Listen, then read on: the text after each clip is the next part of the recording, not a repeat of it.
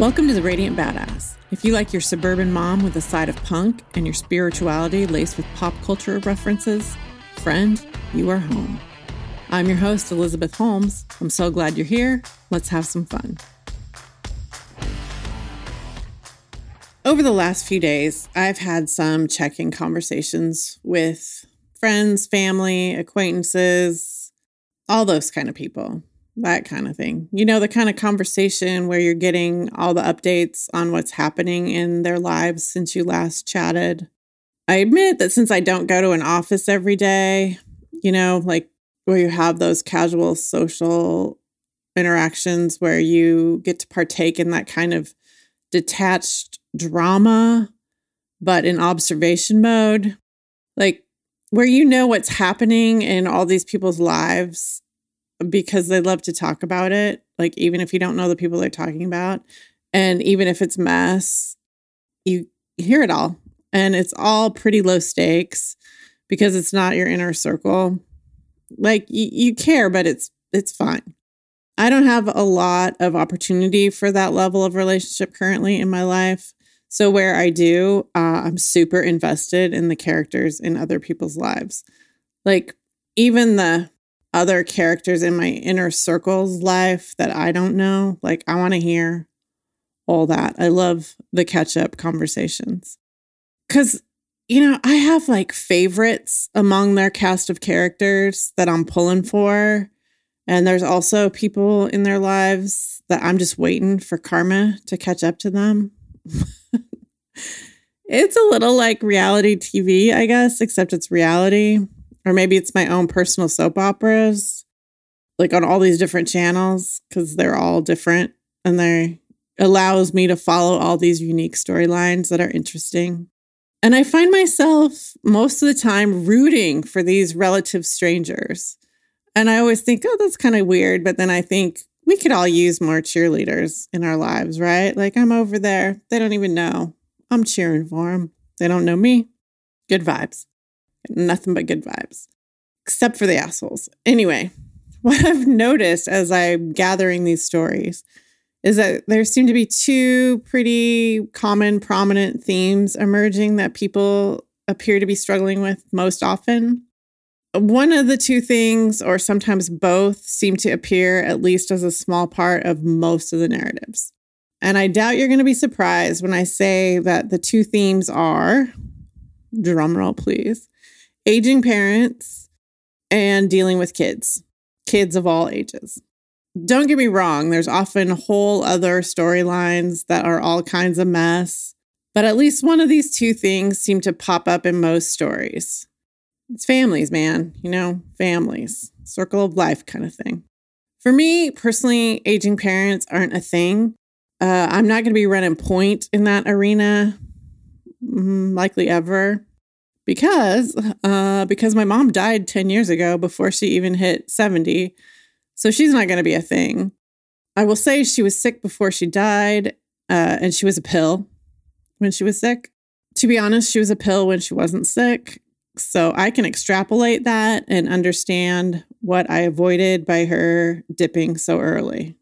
Does that make sense i don't mean to sound glib about it I still surf my grief around all aspects of our relationship. It's tough when you lose your mom.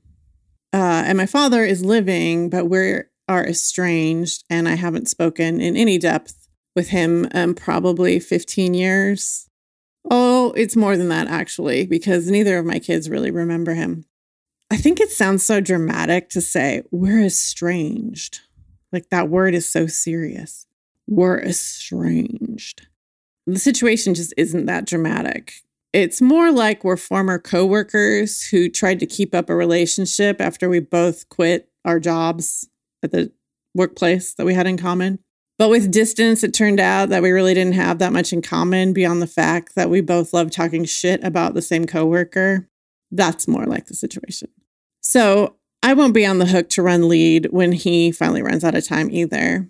And maybe at this point it's sounding a little like, oh, it's an Elizabeth Pity Party episode. And no, friends, no, it is not that at all.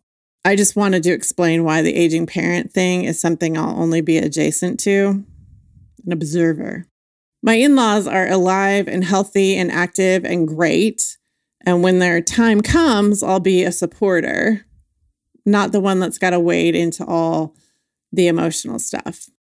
With that lengthy disclaimer, I see people in my circle dealing with aging parents. And in general, like, oh my God, give me an overstimulated toddler any day. Any day. Like, Jesus, the older generation gets pretty freaking mean. And they are pretty quick to book an all inclusive guilt trip for their kid if they aren't handling everything exactly how the parents expect or would like or neglect to communicate, but think that there's some sort of telepathy that the kid should know. And by kids here, I'm talking about grown ass people over 40, like 40's on the young end. It's almost like these parents are taking revenge on their kids for their kids' teen years. No, I'm not saying that they are. I'm saying it kind of seems like it because this generation and their behavior and their demands, it can look pretty self centered from the outside. Do I think aging is easy and it would feel amazing to lose your independence um, and even your faculties? No, no, I think it sounds awful. But taking it out on the people who are trying to help you seems counterproductive. And hey, can I say I'm going to learn from seeing all of this go down around me uh, and be an absolute paragon of aging gracefully? Nope, I can't say that. I'll probably be so stubborn and horrible that my kids will grow closer while they vent about me in those whisper yells from the other room. I can picture it. Looking forward to it. I'm not. I'm not looking forward to it at all. At some point, it seems you start to worry about your parents more than they worry about you. The balance shifts. And I'm seeing a lot of people experiencing this struggle. Subverting paradigms isn't as much fun as it sounded like in my punk youth. It turns out. The other end of the spectrum is all the people I know with kids who are worrying about them all the damn time. I hear the parents of littles concerned about developmental milestones and pandemic baby social skills and daycare. And when they get a little older, it's academic success and peer relationships. And then you roll right into more intense academic success pressures and more intense peer relationships and the mix in social media and mental health and school shootings and healthy individuation and through all their lives, underlining it, there's also the physical health concerns. Now, this one I have personal experience with. In my case, I kept thinking that as the kids grew up, it would somehow get easier at some point. Like there was always some milestone that they were headed toward.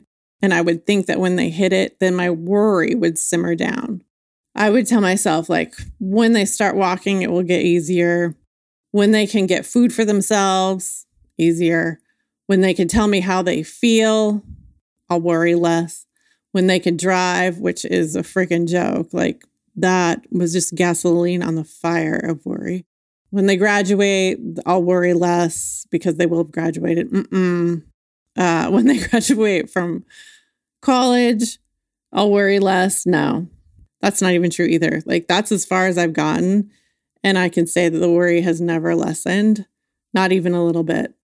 Now, I'm just concerned about their launch into adulthood and the state of our society and the mess they're inheriting. And always, always, always, I'm worried about their physical safety. It is so hard. Like, I think there were two good weeks when they were around eight and like six when I didn't worry quite as much and everything felt perfect. Yeah, those were a beautiful two weeks. So, What's my point with all this today? First of all, my point is that it feels like there are a lot of people going through it right now, just right in the thick of the struggle. And I wanted to say to all of you that are experiencing that, that I see you and I want to validate that what you're going through is hard. I found that in these conversations with folks, after they would share some of their struggles with me, they would immediately start minimizing them with things like, well, at least my mom is alive to take to these seven doctor's appointments I've had to plan around, or at least I'm retired and I have the time to clean out my parents' house, right? With the aging parent. On the other end, with the kids, it's, oh, but at least the kids are healthy, or, you know, my friend who's a single mom has it so much harder. And sure, those are all things to be grateful for, and gratitude is wonderful and important, so important. But you know what? It's fucking fine to feel bad about your stuff. I've said that before, but it bears repeating. I don't encourage wallowing in it, but there's a big difference between actually feeling your feelings and processing them and wallowing. Good Lord. It's rough out there right now for a whole lot of people. Give yourself a little grace. The other thing I wanted to point out is that I've heard about people's challenges in all different places, from all different kinds of people, all manner of difficulties. We all struggle, is what I'm saying. It's normal.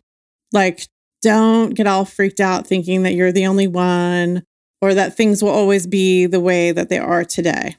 They won't be. It will change. Uh, it might get worse. I mean, sorry, but I just feel like I need to be honest about that. It will get better too. I know it's so trite to say this, but all of it is temporary.